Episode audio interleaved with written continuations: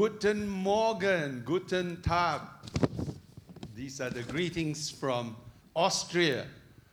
Well, we are on an Austrian theme, and as you can see, I'm kind of uh, dressed in Austria- Austrian costume here. And thank you, Crucio, for your Austrian hat. Looks nice, doesn't it? Yeah, I love it. Well, this morning we are going to speak on um, grandparenting, and this is uh, in the context of the Austrian culture.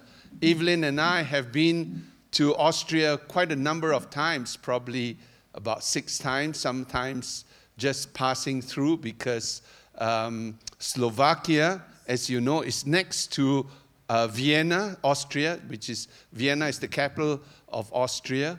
And so uh, in order to get to Slovakia, the cheapest flight would be through Vienna. And so we've flown into Vienna and taken the bus, one hour bus from Vienna right into Bratislava, Austria. And so uh, we know Austria pretty well. We've spent quite a lot of time together in Austria.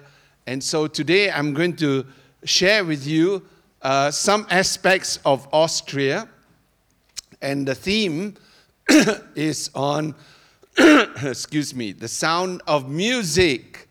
Uh, just excuse me for a moment while Nick is getting my PowerPoint ready for me to go.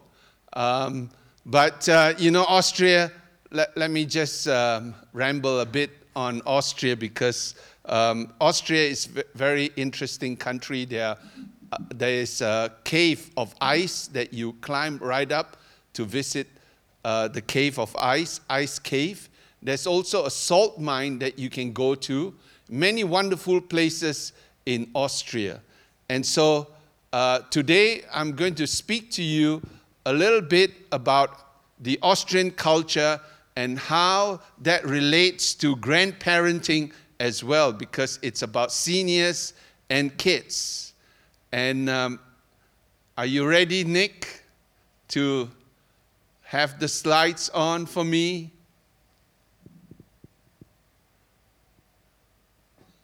Yes, Nick?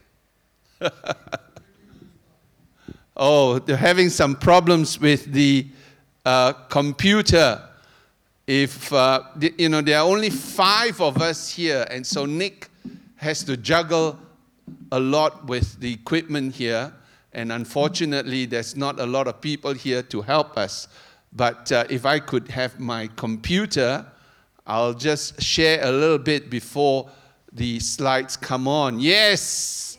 Thank you, Nick. We've got it finally. He's scrambling a lot, but it's his birthday. Anyway, happy birthday, Nick. Yes. God bless you, Nick. May you have many, many little Nicks coming out soon. Well, Vienna. The first slide shows Vienna, Austria. Do you know that Vienna has been voted the most livable city in the world for many, many years, almost ten times, but especially in the year two thousand eighteen and nineteen, they were uh, that city was voted the most livable city in the world. And it's a beautiful city. We've been there many, many times and seen all the sights, the palaces, and so on. But um, let me show you a little bit of the culture of Austria. Some of the uh, renowned Austrian foods we have um, in Austria, and, and we were actually going to serve some of these foods to you here if you were here live. Unfortunately, because of the lockdown, uh, many of our plans have been spoiled. We were actually going to get a band, a, a real Austrian band, to come in to entertain us uh, during the break, during lunch. You would have a band with accordion, guitar, and yodeling to us. And what a wonderful atmosphere that would have been if not for the lockdown. But anyway, let me just uh, uh, tempt you with some of the Austrian foods, as you can see on the screen. First of all, you have the Wiener Schnitzel. I think that's how it's pronounced. And um, that schnitzel is made from veal. All right? And then you have the apple strudel, which is uh, really delicious. Real, you can get it here as well. Uh, that's very, uh, very typical Austrian dessert. And then you have the nodel, which is uh, the dumpling, the Austrian dumpling. Just as we have Chinese dumpling, Austrians, they have the Austrian dumpling, which is made of potato with uh, meat inside, usually pork mince or something like that. We've tried it and it's really good. Uh, also, you have the Austrian sausage, which is quite similar to the German sausage. And uh, these are some of the renowned Austrian foods that we've tried and uh, tasted in Austria itself. Let's move on to the next part of the Austrian uh, culture. And here we, we see that uh, the Austrian culture consists of some significant values that they adhere to. And um, these are some of them. Let me just go through them. One of them is social cohesion and tolerance. And, um, you know, cooperation is a very important thing to the Austrian people. The second thing is uh, being neutral. I was just wondering what neutrality actually meant for them, and after some research, I found that it, it just means non-emotional communication and, uh, you know, just being very stoic and very kind of cold in a sense. Um, also, artistry, formality is another um, aspect of the Austrian culture. Privacy, very private people. But there's something very unusual that's written there uh, about the Austrian culture, which is a little bit inconsistent with the rest of Austrian culture, and it's called Gemütlichkeit. I, I hope I pronounced it correctly. And it means warm, uh, geniality, and friendliness. And of course, the last one is pragmatism. But there's this aspect of Gemütlichkeit, which means they are supposed to be very warm and very friendly. But unfortunately, there's this blind spot about the Austrian culture. Here we are talking about cross-culture culture, um, elements, and we've experienced this ourselves because we've been there quite a number of times. We've stayed there for a week to visit the different cities. And uh, Austria has been ranked eleventh after Australia. Austria and Australia, they, they sound quite similar. Some people, they get confused between Australia, Austria, but they've been ranked eleventh in a new su- survey of top ex- expat, uh, expatriate destinations, because almost a third of newcomers say Austrians are unfriendly to foreigners, and reported that it was hard to settle in and meet new people. Well, Evelyn and I have uh, been there many times, as I've said, and, and we confirm that, that it is true that they are kind of stoic and cold. They are not really uh, nasty, but they are not that friendly somehow.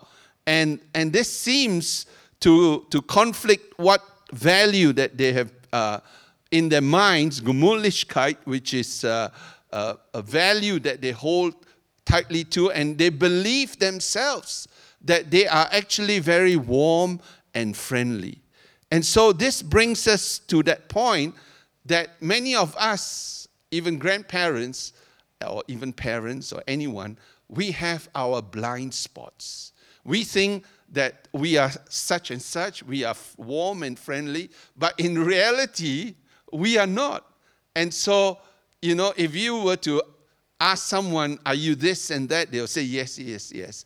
But if you observe their lives, they're not that at all. And we are all the same. I, I think I'm this and that, I'm good, I'm wonderful, and so on.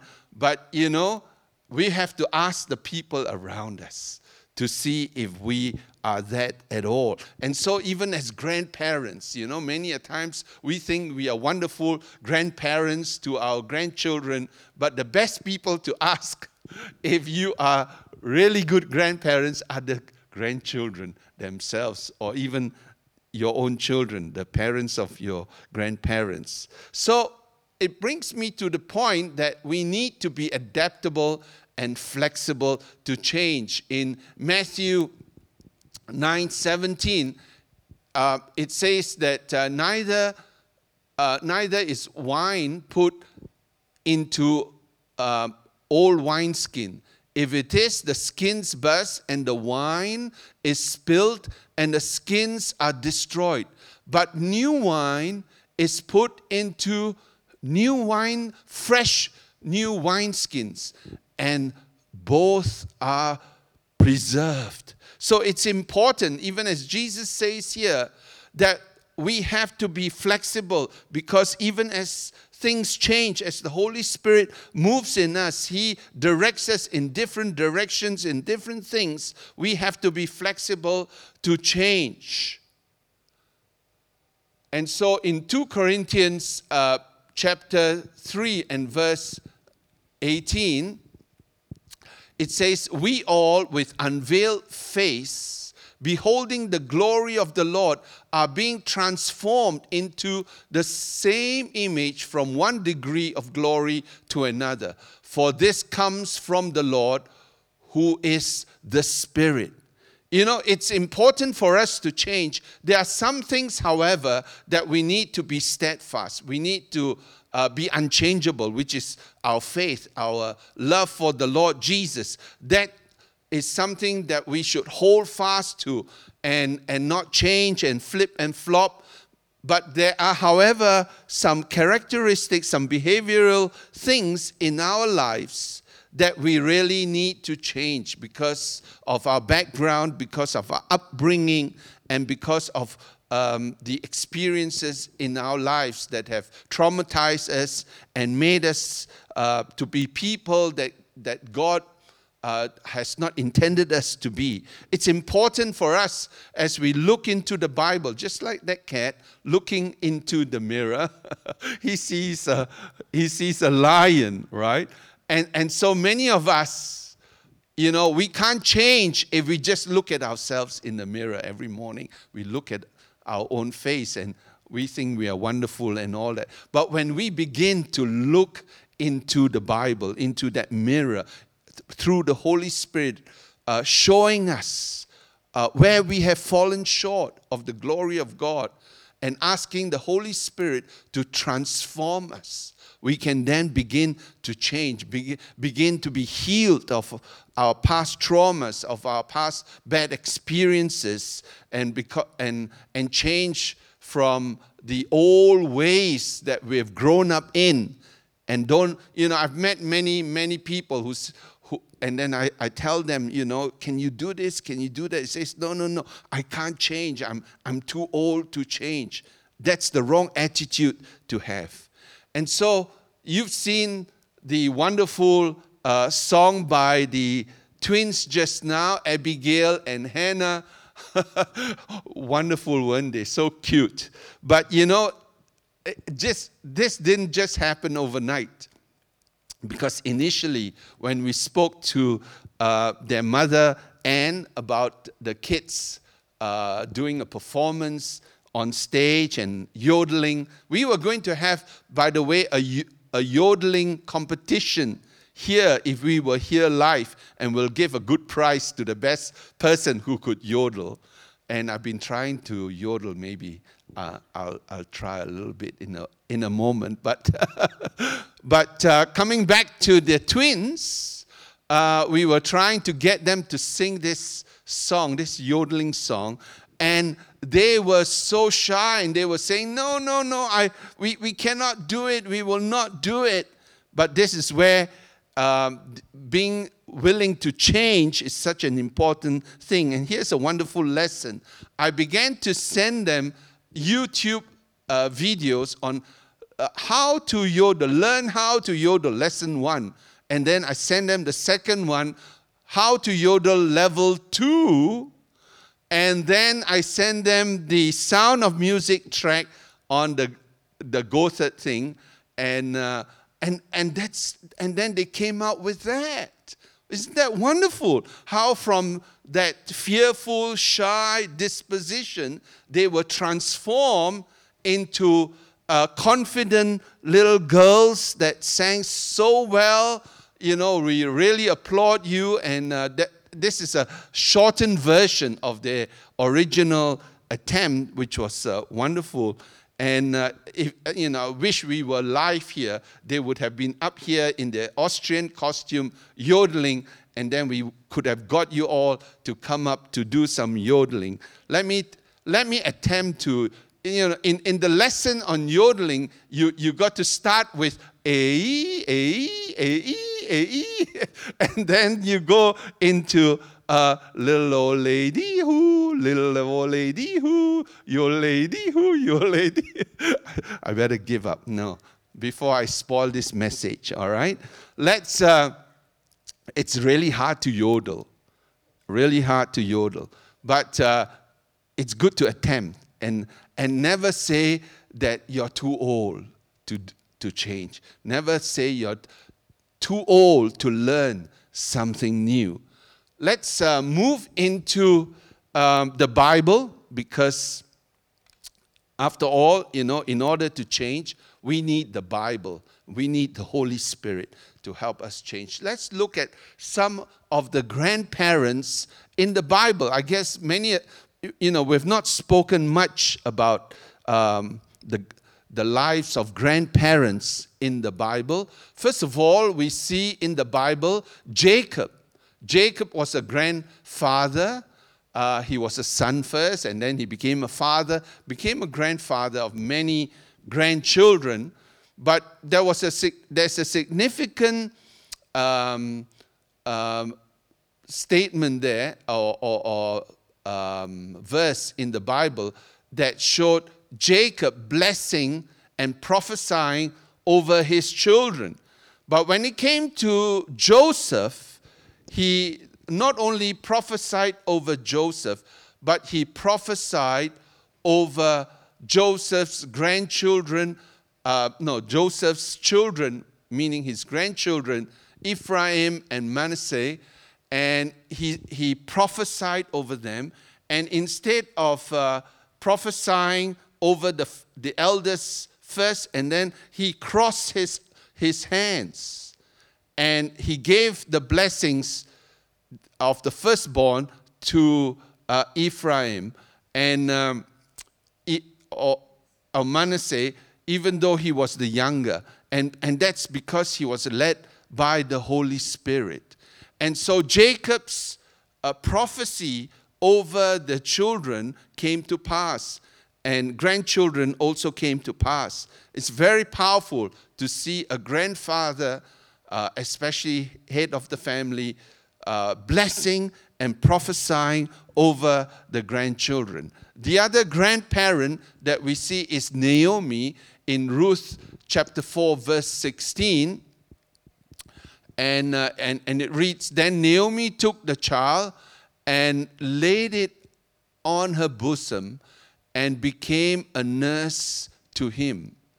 And this grandchild, his name, his name Obed, Obed, who became, became the father, father of, of David. David. But what a what a significant uh, person uh, uh, to be blessed. And so I believe, believe that Naomi's faith, even though it was weak, she was able to pass on that faith to impact the life of Obed, Um, who was the grandfather of David. And through Obed, that faith passed on to Jesse and eventually to David himself. So it's so important to see the influence or the impact of grandparents upon their grandchildren. Many a times we think that as grandparents, all we do is just play with the grandchildren, you know, just spend time with them, have fun with them, but we don't realize the impact of our lives upon the grandchildren, and um, what a role we play, what an important role we play. Another grandmother uh, here that is highlighted in the Bible is in Second Timothy chapter one verse five, and it says, "When I call to remembrance the genuine faith that is in you, which dwelt," this is talking about Timothy, Paul writing to Timothy, "which dwelt first in your grandmother Lois and your mother Eunice, and I'm persuaded is in you also." Notice that it mentions grandmother first. It didn't say that it's in, uh, in your mother Eunice first. He mentioned in your grandmother, Lois, that together with Eunice, they imparted their faith into Timothy and made Timothy the person that he was. Unfortunately, you notice that uh, you don't see the grandfather mentioned there. Maybe he's passed away, or, or the father, probably his father's there, but the men seem to be absent in the life of Timothy. But uh, nevertheless, we see, uh, and so grandfathers, you know, and fathers, you you you need to rise up. We need to um, uh, rise to the occasion and and not just allow the grandmothers and the mothers to do the, the important role of passing on the faith. We have a very important role, grandfathers and fathers, all right? We also see next that uh, some of you may say, "Oh, I'm a single person, I do not have children, and therefore I do not have grandchildren. There's nothing I can do. Uh, this message is not relevant to me." No, no, not at all. We see here that um, Samuel, the prophet Samuel, had a great impact on David, who was Uh, second generation from him, um, and and he went to anoint David uh, to be king, um, even while Saul was still alive, and that got David actually eventually into trouble with Saul because he was jealous. But I believe that uh, Samuel, who was alive during the growing years of David, it, although it's not mentioned in the Bible, he was, in a, in a sense, a spiritual grandfather to David. And I believe that uh, David's faith in, in some ways came from Samuel himself because of the anointing on him. And then subsequently, he probably would have sent him notes or even prayed for, for David and uh, mentored him and helped him, helped him to grow to be the man of God that he was. So you can be a spiritual grandparent, a spiritual grandmother or grandfather to younger kids. I was really blessed the other time um, when Siany, Randy and Siany, when Siany came to tell me that uh, um, her daughter Abby, I think stands for uh, Abigail, um, she was given an assignment in school about the five groups of people that impacted her life. And she came and said, this really thrilled me, that Pastor Roland, your name was in that paper. Yeah. That uh, Abby said that uh, Pastor Roland was one of those who impacted her life. How important is that? I mean, I don't interact with her very much, but there were occasions we went out for a meal together, we bought them little gifts, but somehow we are able to impact even very young children. You'll be surprised what an influence you can be um, on little ones. And uh, just be kind to them and, and just love them. Let the, the life of Jesus flow out through to you. Now, we some of you would have seen this on T V, on the news, that uh, um, Ronaldo Cristiano Ronaldo, who is the, I think, one of the top footballers, highest paid footballers in the world, very uh, renowned uh, soccer player uh, from Portugal, I think. I think he's Portuguese, but he's played for Real Madrid, uh, for uh, Manchester City, and, and, and many other clubs. And uh, he, He he is such a famous person. He he's uh, into advertising and so on. But in one of the interviews uh, after the match, he he, he was uh, there was placed on the table some Coke bottles because they were promoting. Coca-Cola is one of the sponsors, and of course there's a water bottle there as well. And then he took the Coke bottle and put it away and. and sort of indicated, this is not good for you. And then he took that bottle of uh, pure water. Um, I don't know what brand it was, but he says, this is what, this is what you should be drinking. All right? And just that little brief gesture, uh, one brief, um, you know, uh, gesture of Ronaldo cost Coca-Cola far... five point two billion dollars they dropped in their share price as a result of that little gesture of Ronaldo, uh, Cristiano Ronaldo's uh, little gesture of rejecting Coca-Cola, not good for your health, but water. Hallelujah. That reminds me now. Water is best for you. Ah, that's not Coke, by the way. It's water.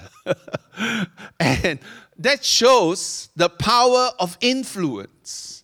Because Ronaldo was such a, an influential person, a renowned person, everything he does on T V, people watch and young people will emulate him.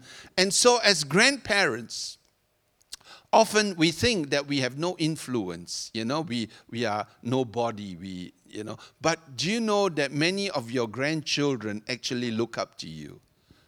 And many of your traits, they will inherit. And so we, we've got to be very careful that we do not lose our temper in front of them. We do not say wrong things, bad things, bad words, and curses and things like that. Talking about that, you know, uh, my recollection of my grandparents uh, was not very positive, unfortunately. During my era, grandparents were very distant from, from us. And uh, we lived with my grandmother. She, uh, I kind of grew up with my grandmother, but my grandmother came from China. She had little feet, bound feet, and she was a very uh, angry, fierce lady. And every time she was angry with you, you know what she would do? She would go to the altar, uh, Chinese altar, where we, we were Taoists growing up. She would go to the altar, pick up some joss sticks from the altar, and she would wave it in front of your face and curse you. She'll be cursing everyone, cursing the family. And I remember one time that I was playing with the little chickens that we, we had in the house, even though we lived in a shop house. Uh, my, my, little, my long shop house those days, you know, was very long. And uh, it, my dad loved animals. And it was like a zoo. We had even uh, chickens. We have all kinds of birds. I, I remember we, we had one time a, a pig even, and and uh, some dogs and, and so on. But uh, we, we also reared chickens, little chickens. Um, and, and I was playing, I took a little stick and, and played with them and accidentally killed one of them. And my grandmother came so angry, took the stick to, to whack me, you know, and... Uh, so my, my recollection of my grandmother wasn't that positive because she would take a stick and go running after my, my sisters to beat them whenever she was angry and things like that. And so, you know, as grandparents, we have to be very careful uh, in how we impact our grandchildren. Now, this uh, slide shows us in Matthew um, Matthew thirteen fifty-two, um, Jesus said to the people, "Therefore, every scribe instructed concerning the kingdom of heaven is like a householder who brings out of his treasure things new and old." I remember reading this many years ago, and it really struck me uh, to see that the kingdom of God consists of things both new and old. Many a times I thought, oh, the new things are the best things. That uh, in the kingdom of God, it's everything new. New are his mercies every morning, you know. And create in me a new heart, everything new, New Testament. But in the kingdom of God, Jesus actually says this, that... Uh, The householder in the kingdom of God brings out things new and old. In other words, both old and new things in the kingdom of God can coexist and should coexist. Even in architecture these days, nowadays, if you go to the city, they are very reluctant to get rid of old buildings. They are heritage. They, they are actually protected. And if it's more than one hundred years old or so, you're not allowed to touch it. You're not allowed to tear it down. You're to preserve it. And if you're to build uh, a new building around uh, on it, you've got to build on top of it or, you know, behind it. But you've got to preserve at least the facade of the old architecture, because um, the old stuff somehow brings um, character to the atmosphere, to the architecture of the place. And old things are very much appreciated uh, in this world. So not everything new is necessarily better, because there are old things that are very um, much appreciated. Even if you go to a modern cafe, you'll probably see an old uh, style wall there with raw bricks and so on. So there is this blend of both old rustic stuff together with the new. So it is with the kingdom of God that uh, the older people, older uh, grandparents need to have a vital place in the family. Talking about householder here. And so we are talking about the family, that the householder or the The, the person in charge of the household, of the family, has both new and old. So it, within the family, it is important both to have young, new people, new, new ones, as well as grandparents. Grandparents, therefore, play a very, very vital role within the family. And so it is with the church too. I believe that in the church, there is an important role for the older generation in the church, so-called grandparents, grandfathers, and grandmothers. Winnie, you're a grandmother of the church, you know. To be honest, I don't feel like a grandfather. I, I still feel that I'm twenty-one somehow. Some, somehow the years have, have passed me by, but in my mind, I don't feel that old. Anyway, let's move on. Uh, we, we know that in the Bible, as you read the Bible, it talks about God being the God of Abraham, Isaac, and Jacob.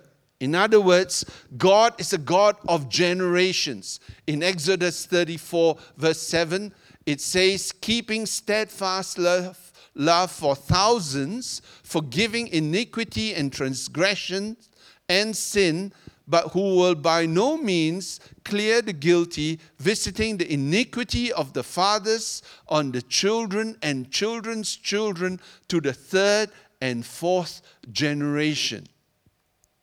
So in this verse and, and other verses related to that, it shows that God desires uh, not just to visit the iniquity of uh, the, the the sins of the fathers, of the forefathers to the third and fourth generation, but showing his mercy to a thousand generations. In other words, God's intent is that his blessings will flow to the generations down the line.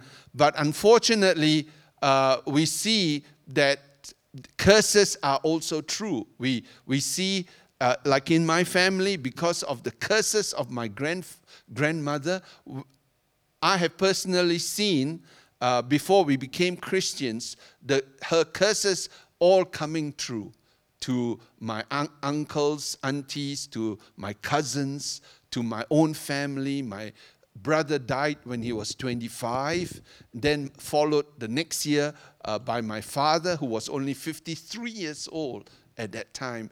And then my grandmother died later on. You know, it, it's a reversal. Instead of the older ones dying, our younger ones died first, followed by my the next generation, and then my grandmother. And she was uh, unfortunately um, not a believer in Christ. We we were all brought up in the Taoist faith, and she only did what she knew to do, unfortunately. And every time she got angry, all she need to do uh, knew to do was just to curse. And we've got to break these curses. You know, I, I find myself having some of these traits from my grandmother that every time in the past anyway, hopefully I've changed. My, my wife is the only one who can tell me if I've changed, that uh, if I drive on the road and somebody cuts in or being rude to me, I, I would curse them or uh, kind of scold them and say idiot or something like that. But I repent of it. I've repented a thousand times. And uh, but uh, I, I noticed that that trait from my grandmother of wanting to react and, and curse people uh, was there, and and so I've had to break that curse. I have to cut off that trait. Um, and some of you may have bad traits from your grandparents. Um, uh, in my family, we've seen the um, the terrible trait or, or habit, uh, addiction to gambling. My grandfather was a gambler, and so was my father, and it seems to increase in intensity with each generation. My father lost all our fortune through gambling, and then it passed on even to some of my siblings who uh, went into that habit. And so that curse uh, is evident, and it needs to be broken. We've got to renounce it. We have to cleanse it with the blood of Jesus.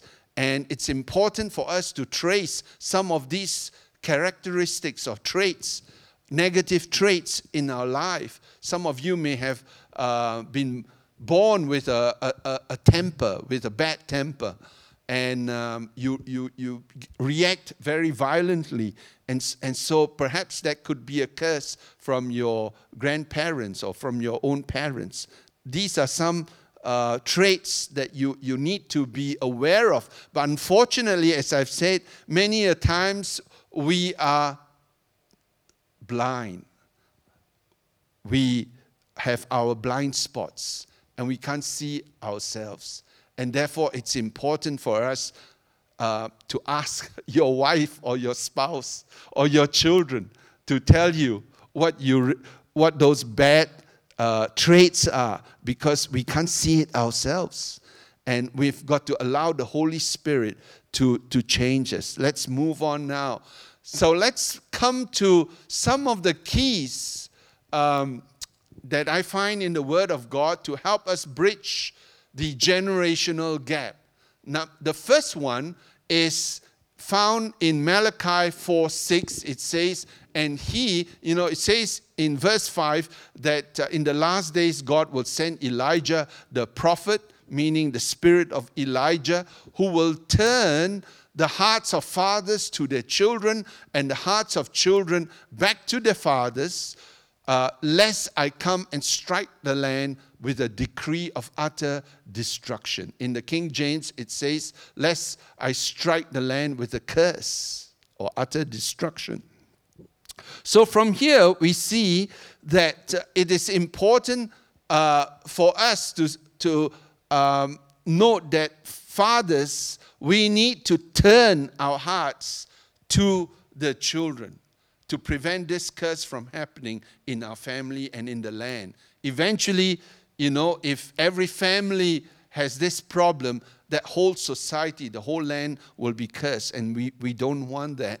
So here, God sends the spirit of Elijah uh, to turn our hearts, and this has to be intentional. This change, this um, bridging of the generation gap between us and the younger gen- generation is not something that comes naturally. The natural thing is to just be ourselves, just remain as we are, and, and behave the way uh, our grandparents did, our parents did, you know, exhibiting the negative traits and shouting or cursing or, uh, you know, talking uh, kind of rudely and uh, using bad language and things like that. But and, and showing a bad example to our generations. But this, this bridging of the gap has to be intentional. We've got to realize that we have a gap there and we have to uh, do something about it. We've got to change. As I've said earlier, we have to be transformed by the Holy Spirit. We can't change ourselves. We've got to repent. We've got to renounce and be cleansed with the blood of Jesus. Our memories have to be cleansed. And uh, so the first point is that we have to be intentional. We've got to be conscious of it. We've got to realize, and we have to begin to allow the Holy Spirit to turn our hearts to our next future generation. And prayerfully, there will be a response. And this is where the younger generations themselves have that responsibility to respond to that turning, to that uh, turning of hearts of fathers to their children. Uh, the young children, the young generation, they have that responsibility to respond, to say, yes, uh, grandpa, yes, father, uh, you know, I love you, I, I respond to that, I am willing to accept it, I'm willing to uh, realize that all things are, are valuable, not just the new things, not just the the computer or the games is, is, is uh, valued to me, but spending time with grandparents is something that is valuable. And so there has to be the turning of both hearts of the fathers, of grandfathers, as well as the children. All right? The second thing that uh, is needed is that we need to be a life-giving spirit. And this is taken from First Corinthians fifteen, verse forty-five. Thus it is written, the first man, Adam, became a living being. The last Adam, meaning Jesus, is, is also called the last Adam. The first Adam, Adam and Eve, they were human beings, living being. But the last Adam, Jesus, and we are all in Christ, ha- have become, uh, the last Adam became a life-giving spirit. So we've got to be conscious of being uh, people with life-giving spirit, that the, the spirit in us needs to be right. That's why David in Psalm fifty-one says, uh, he prays that, Lord, create in me a clean heart and renew a right spirit within me. It's very important that we check our own spirit, that it's not a, a bitter spirit. I meet a lot of uh, seniors, you know, interact with a lot of seniors who have been through a lot of traumas in life. And over the years, they tend to accumulate all these pain and uh, bad experiences. And, and they, instead of remaining sweet in spirit, they grow bitter. And every time you talk to them, they will pour out their bitter spirit and tell you all these bad things in, in, the, in the family, all the bad things in the country. Everything is bad. You know, you spend an hour with them, all you hear is just very negative, bitter stuff being poured out. So we have to be careful to check our own spirit as we interact with our grandchildren or with younger kids as spiritual grandparents, that we do not pour out all this negative, uh, life-sapping spirit. Instead of life-giving, we, we are pouring out bitterness, we are pouring out sourness, we are pouring out all these uh, evil stuff from our past. So let's let's cut that off. Let's ask, the, uh, like David says, create in me a clean heart, Lord. I repent, and create in me a, a, a clean heart and renew in me a right spirit, a steadfast spirit, a good spirit, so that in interacting with our younger ones, we can then impact or influence them positively by being a life-giving spirit. Do we have uh, a life-giving spirit, or is it a death-giving spirit? That's the question we need to ask ourselves, all right? Now, the third point here is we... As grandparents, I know we've eaten more salt than, than them, the younger ones eating rice, as the saying goes. We have to remain humble. I think humility is the greatest virtue. I always teach that in, in many of the churches I've been to. I ask them, what do you think the greatest virtue in the world is? Most of them would say love. But that's not true, because even the the uh, the element of love or peace or joy, all these wonderful godly traits, they don't come from you. They come from God. So without humility of repenting and and reaching out to God, it starts with humility. We we can't even have love. We can't have peace. We can't have joy. We can't have all the fruit of the Holy Spirit. And so it's important that we re, we stay humble, we remain humble, and, and always realize that we are nothing without Jesus. It says, "With without me, you can do nothing." Zero, zilch, all right? And and especially for those who are have achieved much in life, perhaps you have become rich and wealthy and powerful, uh, that's the greatest trap, because then it makes you think that you've got all it takes. You, you you don't need to learn anymore. But do you know that you have? There's so many things you can learn from your own children and your grandchildren. To be honest, I've learned, and, and Pastor Chris, if you're watching, I've learned a lot of things from you. Even though I may not have said so, I've, I've learned a lot of wonderful things uh, from his leadership. And... Uh, I, I may have uh, lived longer, but I, I'm still learning things. And it's important to realize that uh, you can learn from your grandchildren even. Uh, not just the computer stuff, not just the I T stuff, how to handle this app and, and, and so on, but many things in life, their attitudes and, and so on. Many of us grandparents can learn things, and it's important Uh, from Proverbs, to, to see in Proverbs chapter one and verse five, it says, let the wise, see, you may think you're wise, but even let the wise hear and increase in learning. There's no stage where you can reach where you don't need to learn anymore. And the one who understands obtain guidance. Next point is be relevant. In Psalm ninety-two and verse thirteen, it says, those who are planted in the house of the Lord shall flourish in the courts of our God. They shall still bear fruit in old age. Hallelujah.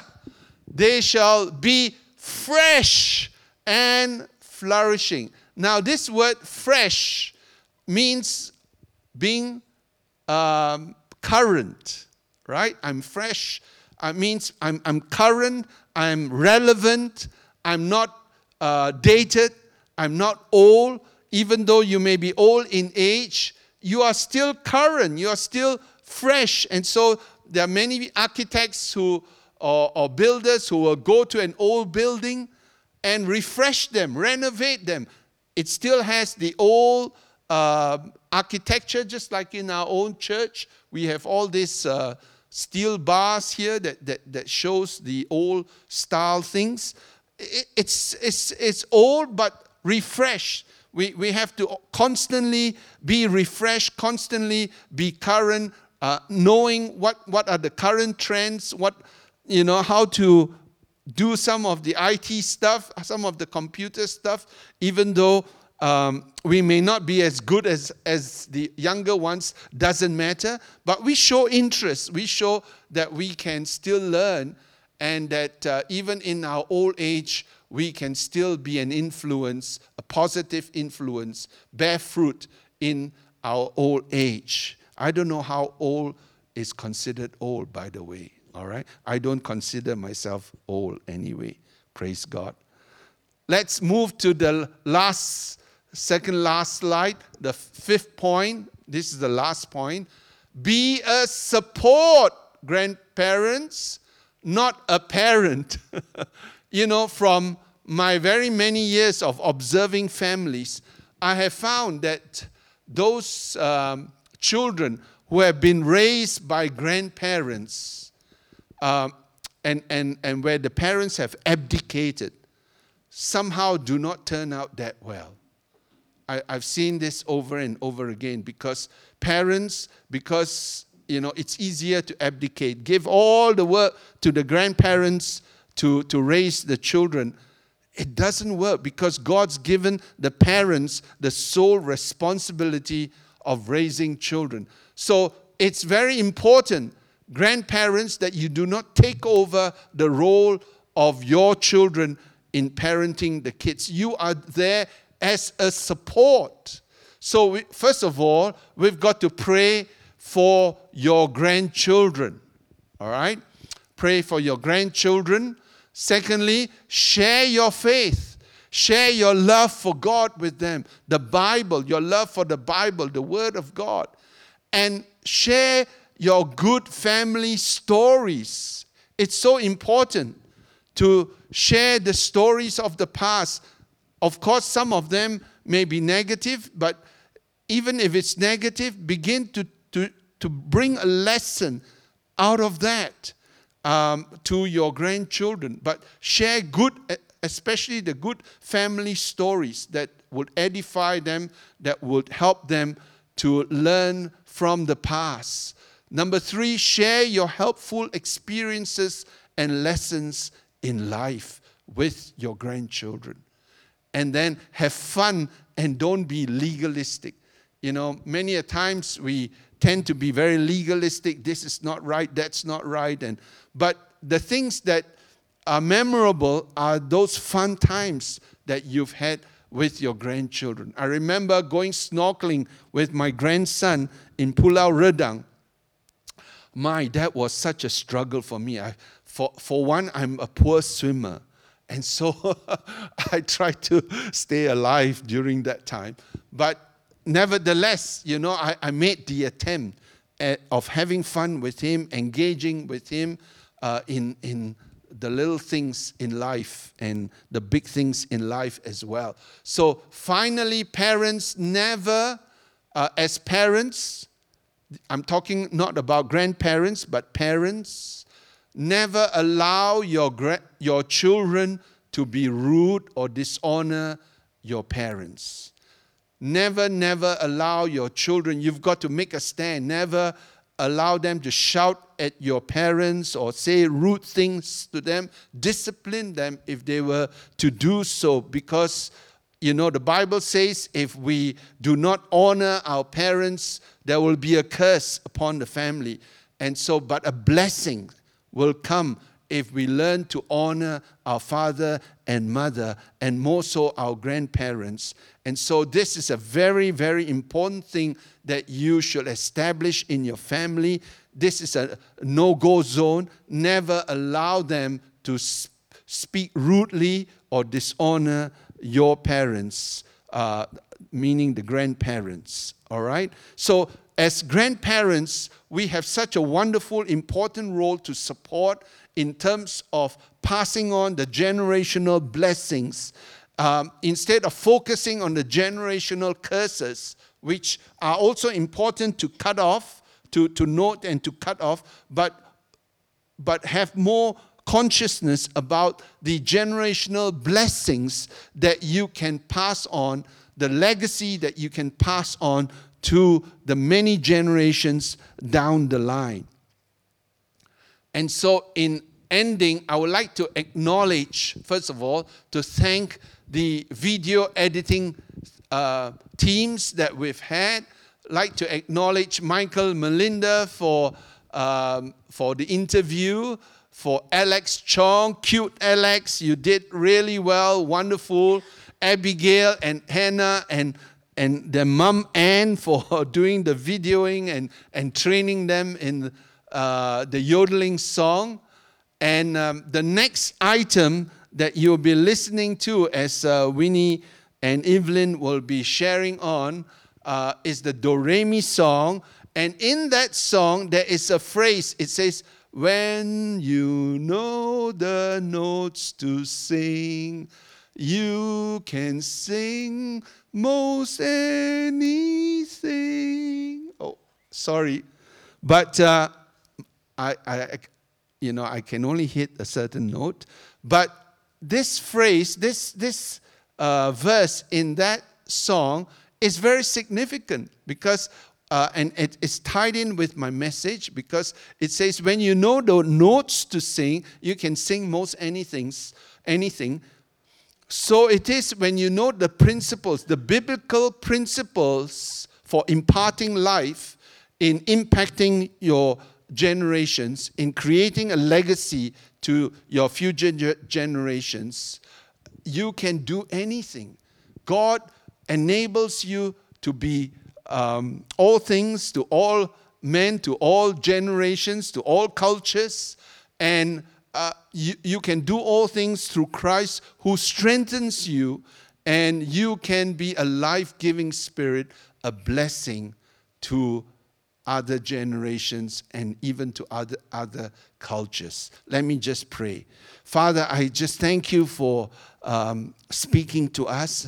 I thank you for the many generations in our church. I thank you for Pastor Chris Ong having this vision for a multi-generational church, that we are a church that doesn't despise any generation. We celebrate both the old and the new. I ask you, Lord, to uh, break the generational curses in the families and begin to release the blessings of God to all the families represented here, even those who are single people, that they can also be a blessing to the future generations around them, to friends and to relatives' children. They can be that life-giving spirit. So we commend them to you and ask you to bless, Lord, the families and the individuals that are out there today in Jesus' mighty name. Amen. Amen. God bless you all. Thank you.